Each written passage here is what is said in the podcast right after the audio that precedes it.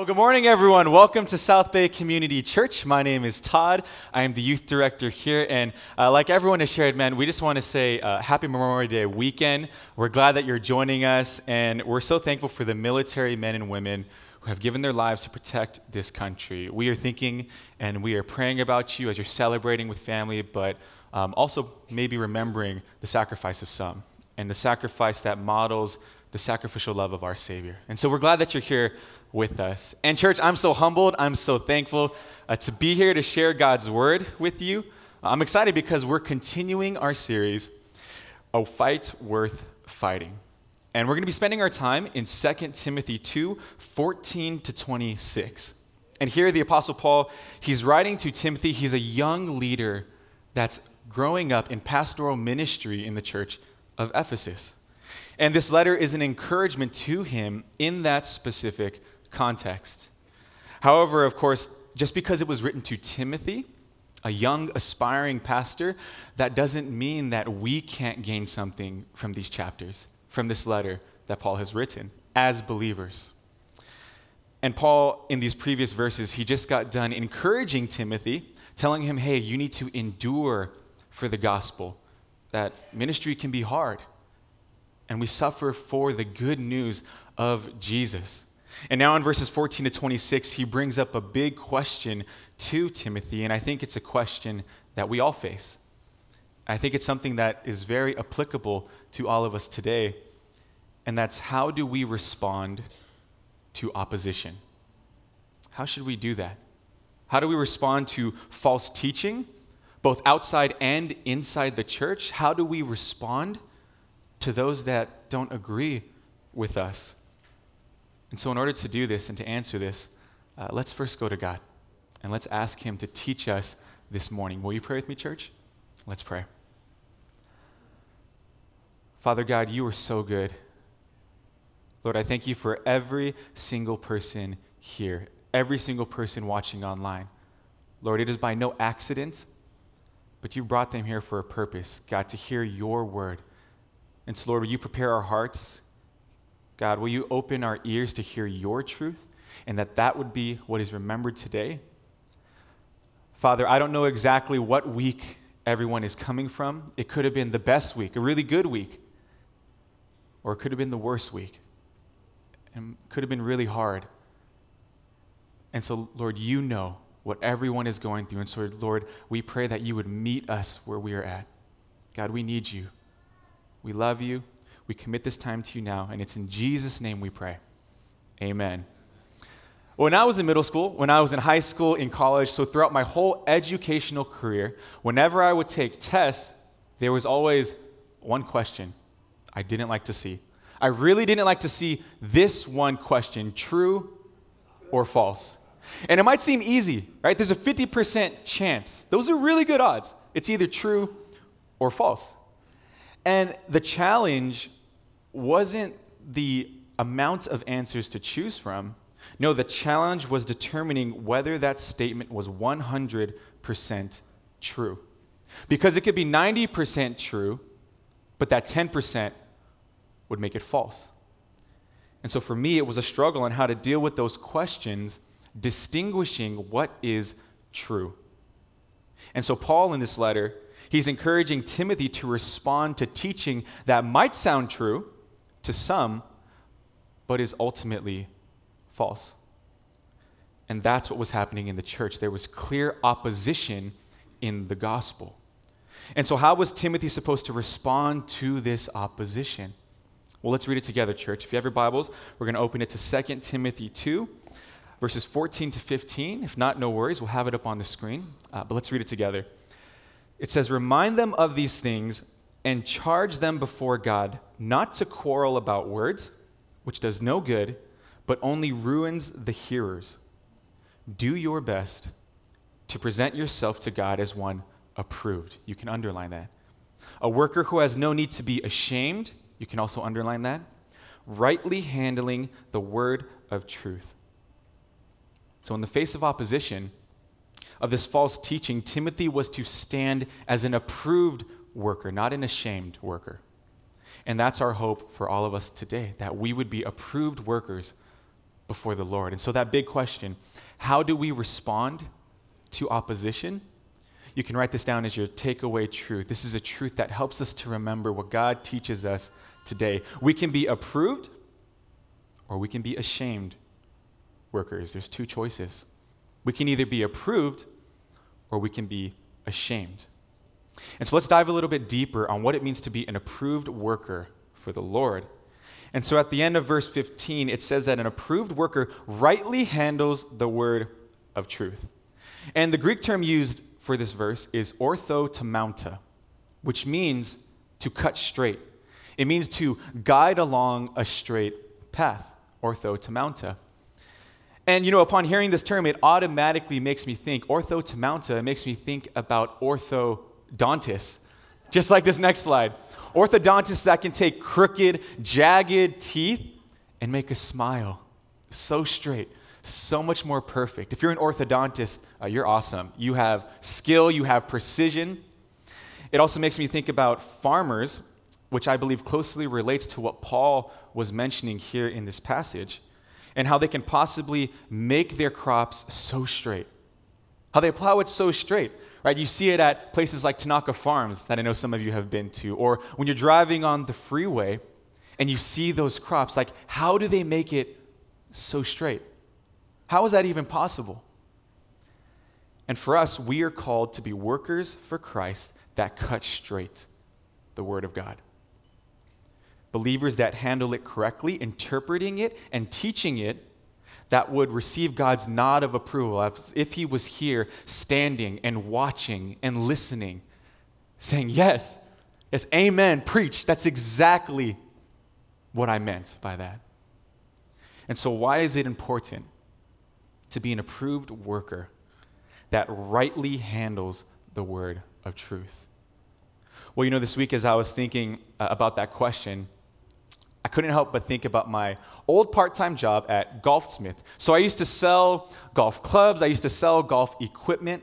And I remember one day specifically when a customer came in and he was asking for help to look for a golf club. So I was helping him to choose between that club or this club, doing my best as a worker to give him all the details. Like, what shaft should you consider? Well, what is your ball speed? What are you looking for in this club? And then we got a club for him all the way to the point where I took him to a hitting bay. And if you've never stepped foot in a golf store before, it's okay, I understand. But here's what a hitting bay looks like. So when we took the customer there, he set up, he would hit the ball into the projector screen, and that little machine on the mat, it would actually trace his shot to show what would realistically happen on the course. And so after a couple of swings, he looks back at me and he says, here, you try. I want to see you swing this club. And I was so shocked because I was pretty new, so I didn't even know if that was allowed, if that was okay to do. And I was really, really nervous. And if you're an avid golfer here, you will understand why. Because I was going through a, a season of struggle in my golf game. I was dealing with something called the shanks. Oh, I know, exactly. And if you don't know what that is, basically, when you're hitting a golf ball, I wasn't hitting it in the center. That's the sweet spot. I was hitting it closer to the end, where the shaft meets the club head. That's one of the worst places you can hit a golf ball. And so, of course, as I heard that, I went to the hitting bay. I set up. I prayed.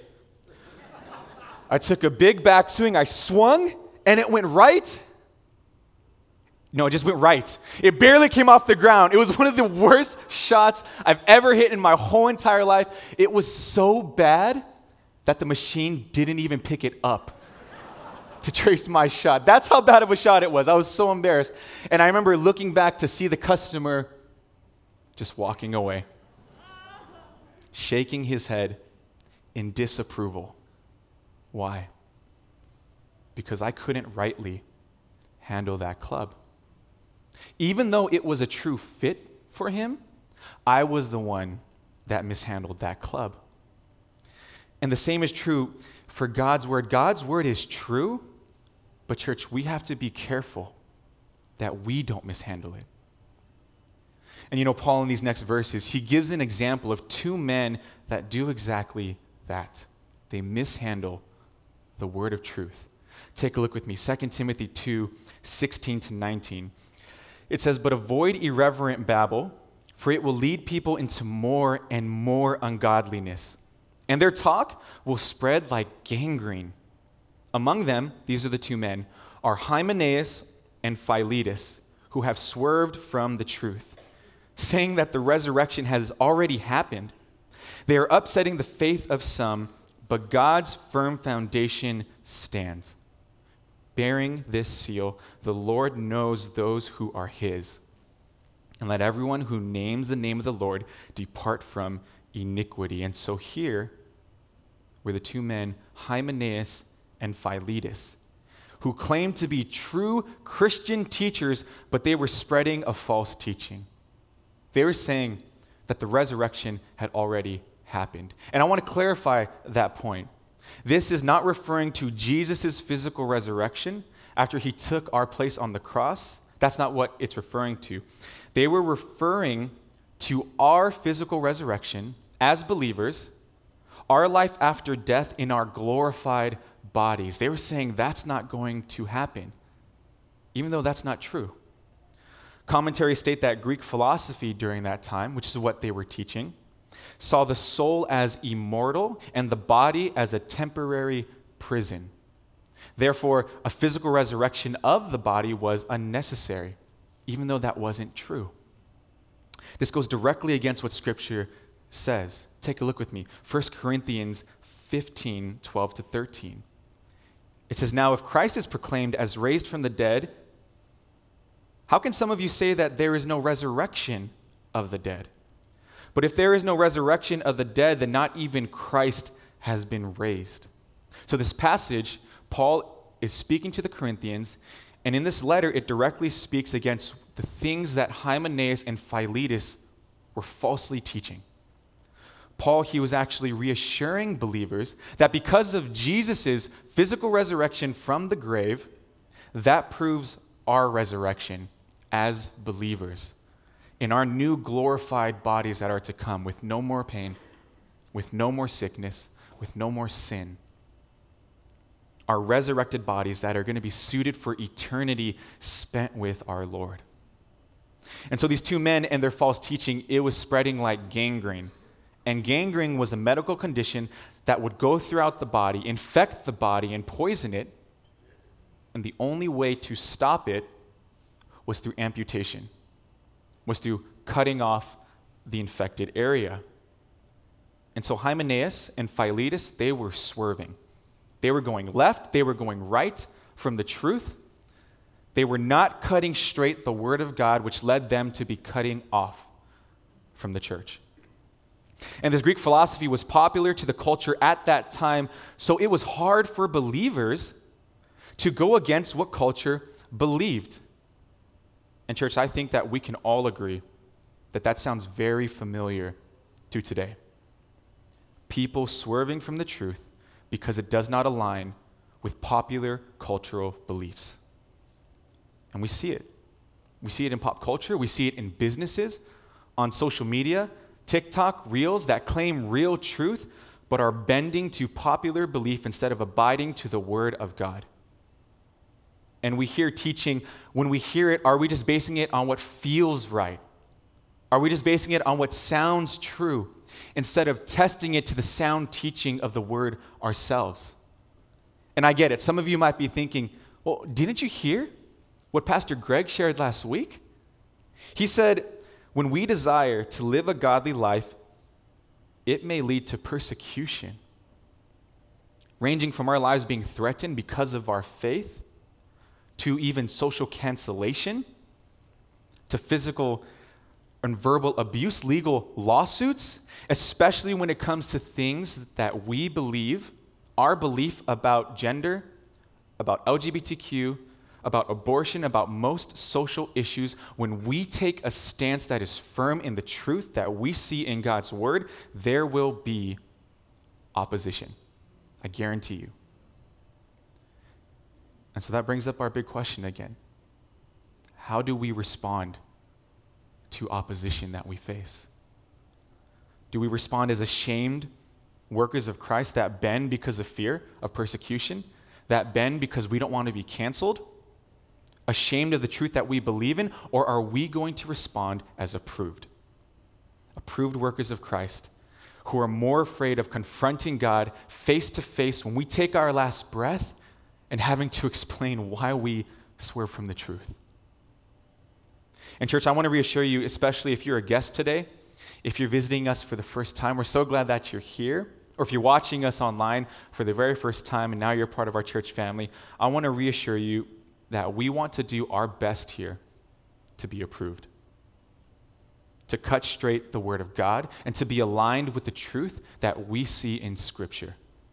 If you're looking for a church that changes based on popular cultural beliefs, you will not find that here at SBCC. Because as much as we do value staying relevant, we do value keeping up with the times, that will not be at the expense of doctrine, and that will not be at the price of truth. We want to do our best to rightly handle the Word of God. And you know, there have been moments uh, I really appreciate from how the other times I've preached, there have been moments when some of you have come up to me um, privately and graciously, and that is so important. So thank you so much. Um, and you've let me know hey, Todd, you, you accidentally put the wrong verse number on one of your slides. Or, hey, can you give me a little bit more clarity on that certain point? Or, or how I said something, it, it didn't sound really good. Or I appreciate that so much because you're checking it for yourself. You're reading the word for yourself and you're keeping us accountable as we do our best to correctly handle the Word of God. And so, please, I ask that you would please continue to keep us accountable. And you know, our hope is that if you call this place home, that we would be able to do this together. We'd be sharpening one another, building each other up as brothers and sisters in Christ, which is what Paul was doing for Timothy. And we see this in 2 Timothy 2 20 to 21. Paul, he brings up an illustration of a great home. Take a look. It says, Now in a great house, there are not only vessels of gold and silver, but also of wood and clay. Some for honorable use, some for dishonorable. Therefore, if anyone cleanses himself from what is dishonorable, he will be a vessel for honorable use, set apart as holy, useful to the master of the house, ready for every good work. And I love this illustration that Paul is using here on how vessels, or in other words, objects, instruments, how they are useful for the Lord's work or they can be useless for the Lord's work. And so, how do we respond to opposition? Well, let me give you your second takeaway. We can be useful or useless vessels. Two choices. We can either be useful vessels for the Lord or we can be useless vessels. And when we think about useful vessels, these objects or instruments in these households, these are things of value, things that we cherish, like those nice dishes or plates. Things like the vessels of gold and silver, Paul mentioned, that are used honorably for the Lord. The head of the house back then, they would display their costliest and most beautiful vessels, and it would bring them honor. It would bring honor to the host. And so maybe for you, you might be thinking in your home of that nice, seasoned cast iron skillet. Ooh, that is honorable. Or maybe for you, it's that espresso machine that you show every single guest that comes over. Those of honorable use. And in God's house, that is like the true teachers of His word. Believers that don't just say they're hearing things, that aren't just hearers, but are doers of the word followers that bring honor to our master, honor to God. And Paul, he of course also mentions those of dishonorable use, like the false teachers Hymenaeus and Philetus, who were spreading teaching that swerve from the truth, people that claim to say the right things but live in all the wrong ways. And it makes me think about this one vessel, this one container that's in all of our homes. We would not put this by the front door. We would not put this vessel on our dining room table. I guarantee you that we wouldn't put it on our kitchen counter to display. What am I talking about? This vessel, a trash can. It's not the most glamorous object, of course, and it can be an eyesore for some of us. Some of you have still not found the best place to put it in your home. But what happens when a trash can fills up with garbage? And I mean, it like stacks to where you can't even close the lid anymore. And it just sits there. What happens is it becomes pretty useless. Why? Because it's full of trash. It needs to be emptied because it needs to be cleaned in order to be useful. And, church, I've struggled with this before, and maybe you came here today and you find yourself at this point feeling like there's trash, like there is certain sin that you've been letting sit, that has been collecting. And because of that, you cannot be a very useful vessel. You feel like I'm more like the dishonorable vessels that Paul mentions, like the false teachers, like the hypocrites, people who say they follow God, but their lives speak otherwise. And maybe for you today, you might think it's that hidden sin that no one else is going to find out. i will be sure of that. I'm going to keep it hidden. Thinking, yeah, that sin, that struggle, that addiction, but, church, just like when we let trash sit for too long, what happens? It starts to smell. It starts to attract things that we do not want in our house. It becomes unsightly in the household. Sin can get in our way of being useful for the Lord and being of honorable use for the master of our house. And let me remind you of what Paul says in verse 21. 2 Timothy 2:21 says, "Therefore, if anyone cleanses himself from what is dishonorable, he will be a vessel for honorable use, set apart as holy, useful, to the master of the house, ready for every good work." And so unfortunately, in the Lord's house, there are people who are useful, honorable, the ones that the Lord goes to when he needs a good vessel, and yet there are dishonorable people who willfully share false teachings. There are people who come maybe on church Sundays, but live like the rest of the world Monday through Saturday. Dishonorable vessels who turn others away from truth. Those who don't cut straight, those who lead others to swerve from their faith.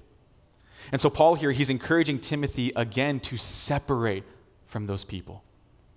Those false teachers, those hypocrites, people who say they are believers but do not live like it, especially those in the same household as him.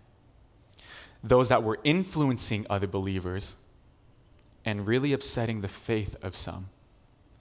Just like with this medical analogy that Paul uses with gangrene, you have to separate, you have to be set apart as holy. You know, I remember Pastor Greg mentioning this in one of his messages before. He said, This isn't division. This isn't talking about division. It doesn't mean we treat them like garbage. This is decision.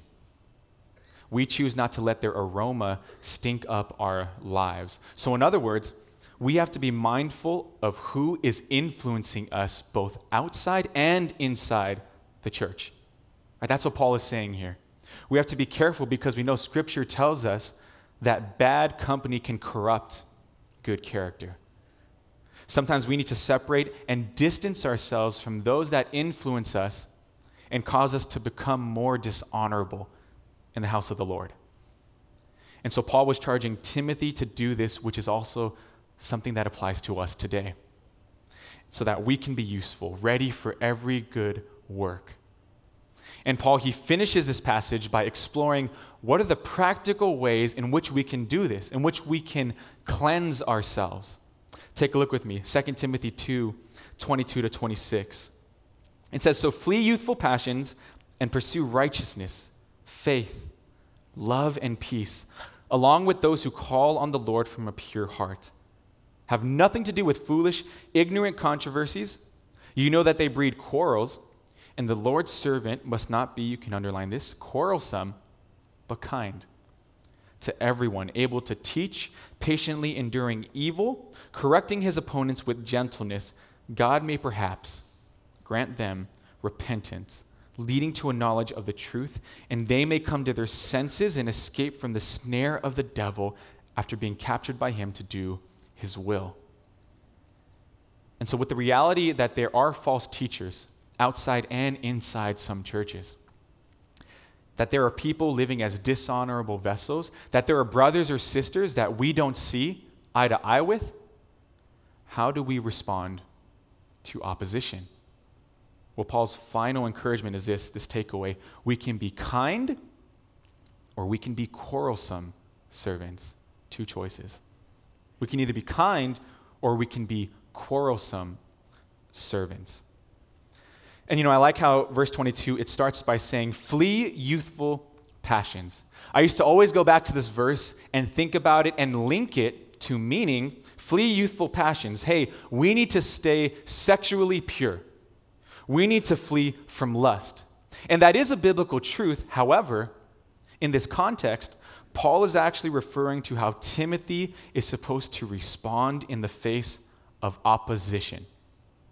And you know, when it comes to handling and responding to opposition, it makes me think about how when I was five years old, that's when everything changed.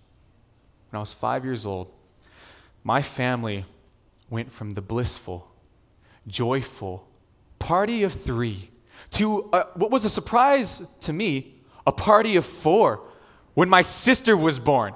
And don't get me wrong, don't get me wrong. I love my sister so much. She's so amazing. I'm so proud of her and who she is and who God is growing her to be. But that wasn't always the case. And I can clearly remember the times we used to fight as kids, these childish arguments. One of those things being, hey, what do we watch on TV for dinner? Because we only had one TV.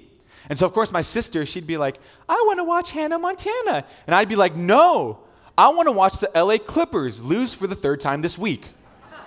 like, no, I want to watch basketball. And so, how would I respond to this opposition? I used to do things like I would pinch her and take the remote and run away because I was taller and faster and run around the table. I would react in childish, youthful ways, like pinching, like teasing, like yelling, screaming, throwing a fit. And I'm sure my parents at that time, they would have loved for us to respond maybe like this Sister, it seems we have come to a disagreement. Maybe you should go to your room. I will go to my separate room. We will think about why we are upset, recollect ourselves, and then come back for a conversation. That would have made my parents' lives way easier. Did we ever do that though? No, not once, not ever. Why? Because we were kids because that's how we acted in childish ways. And so here, Paul is telling Timothy hey, flee youthful passions. Don't act childish when you face opposition. That's what he's telling him here. And this might sound obvious, this might sound silly even to some of you, but I really think that there might be some of us here today that came to church this morning, whether you're a student, whether you're a young adult, whether you're in your 50s or 70s, whatever it may be, we all know it is easy to respond with our youthful passions. Especially to those that we don't agree with, especially to those that oppose us. And you might be sitting here today after having a childish argument this past week with someone in your ministry. Could have been someone in your life group, Maybe it's in your marriage, maybe it was with family or with a certain friend. And there are things that we need to flee from. And instead, what do we need to do? We need to pursue other things. When we flee from something, we aren't just running aimlessly to another direction. No, we flee in order to pursue something else. And 2 Timothy tells us what that is. It says to pursue righteousness, faith, love, and peace, having nothing to do with foolish controversies or endless disputes, or in other words, meaningless arguments that end us distracting us from what God really wants us to focus on. And the Lord's servant should be kind, not quarrelsome to everyone. And maybe for you, That means taking a break from social media because you find yourself arguing in the comment section, just arguing and arguing. And it almost is becoming a toxic environment because of the responses that you're seeing. So you feel like you need to respond even more aggressively. Maybe for you, you know that you get easily angered at times. And I, have been there. I know that I've had many different little arguments with my friends about pretty meaningless things like movie opinions, arguing, debating so passionately, trying to get them to understand that they're wrong and I'm right, that they're wasting their time, so they need just to come on our side. They need to come over here. And if I just argue passionately enough, they will change their heart and they'll come to this side. But, church, if we're honest with ourselves, that never really happens, right? If at all. Arguing to the point where it's like fighting fire with fire. But when we fight fire with fire, all we do is get a really big fire. And no one wins. Bridges are burned, relationships are hurt, sometimes even broken, all because of an argument that got way too heated.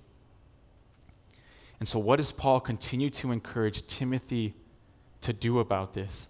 Well, he says in 2 Timothy 2 24 to 25, we must be not quarrelsome, but kind to everyone, able to teach, which means that we are all consistently in God's word, learning more, testing what we hear from others, not just accepting it because it sounds right, but testing it to the lens of Scripture. It says, patiently enduring evil, correcting his opponents with gentleness, God's work often takes time. And it's not always on our timing, it's on his perfect timing. And so we need to patiently endure and be gentle when we correct opposition or face opposition. And that is done in our tone, that is done in our posture, and that is also done in our prayers.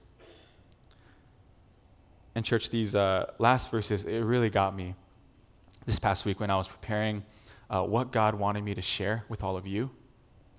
This thought came up for me since 2 Timothy, it's all about opposition, it's all about false teaching.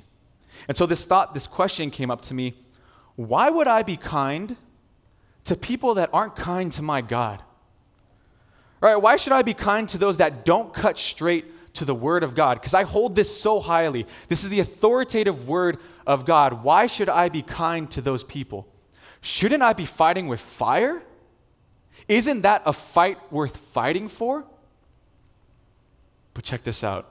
Look at God's heart through what he shared through Timothy. 2 Timothy 2 25 to 26, it says, correcting his opponents with gentleness. Why? So that God may perhaps grant them repentance, leading to a knowledge of the truth. And they may come to their senses and escape from the snare of the devil after being captured by him to do his will. Fighting with fire does not defeat the enemy. Responding with kindness will. Responding with grace, with compassion to those that are captive, that need to be separated, that need to be cut off from the enemy. And it is so hard not to think about Jesus' response on the cross to those that opposed him, to the people that put him there, the people that beat him, the ones that spit on him, that mocked him, that laughed at his face. How did Jesus respond to the opposition? He said, Father, forgive them, for they do not know what they are doing. Father, forgive them, for they do not know what they are doing. They are ensnared by the devil, they have been taken captive. And this is a prayer of unmatched kindness, of unmatched faith, righteousness, peace, love, all things that we are to pursue. And so, church, how do we respond to opposition? Well, let me ask you this How did Jesus respond to opposition? How did he respond to all of us as sinners? Those who have done things in opposition to God and his will. All of us that deserve the penalty of sin, which is eternity separated from God, But God responded by sending his one and only Son, Jesus Christ. Jesus lived the perfect life that we couldn't, and he died the death that we should have. And yet, when we put our faith in him, when we turn from our sin, we can receive forgiveness. We can experience this grace from our Savior that humbled himself to the cross, who defeated the grave, who is risen, and that is who we put our hope in today. And we are made clean. We can be cleansed from what is dishonorable because of his blood that was shed for us, because of the sacrifice of our loving Savior. And that is why we do our best to be approved workers, useful vessels, and kind servants that lead others to seeking Jesus. Amen, church? Amen. Will you pray with me? As you bow your heads and as you close your eyes, will you take this time to come before the Lord? Maybe for you, this moment, it's thinking about that specific sin, that, that trash that you are letting collect in your hearts. Maybe for you, it's that person that you're thinking about that you had a childish argument with this past week. And after hearing about Jesus' response to us, Jesus' response to those who opposed him, and how can we respond back? Maybe for you, this is the first time hearing about what Jesus has done for us, and you want to commit your life to him. Or maybe for you, you've been feeling far, you've been feeling distant, and you want to recommit. Or maybe for some of you today, you're just so thankful for this reminder of His grace. And if that's you today, will you pray with me? Father God, we thank you so much for this time that you've given us. God, we thank you for loving us. God, even though we were sinners, you died for us. God, even though we were in opposition to you, you sent your son to die for us. And so, Lord, if this is our first time hearing that today. I pray that we would acknowledge that we are sinners, that we would believe in you. God, I believe in you, and I want to have a relationship with you. Or, God, I want to recommit my life. Or, God, I want to praise you because of who you are. Thank you for this reminder of your grace. God, thank you for this reminder of your love that has cleansed us and given us clean hearts. And so, Lord, be with us as we worship you today with our hearts and with our voices. We thank you, we love you, and it's in Jesus' name we pray. Amen.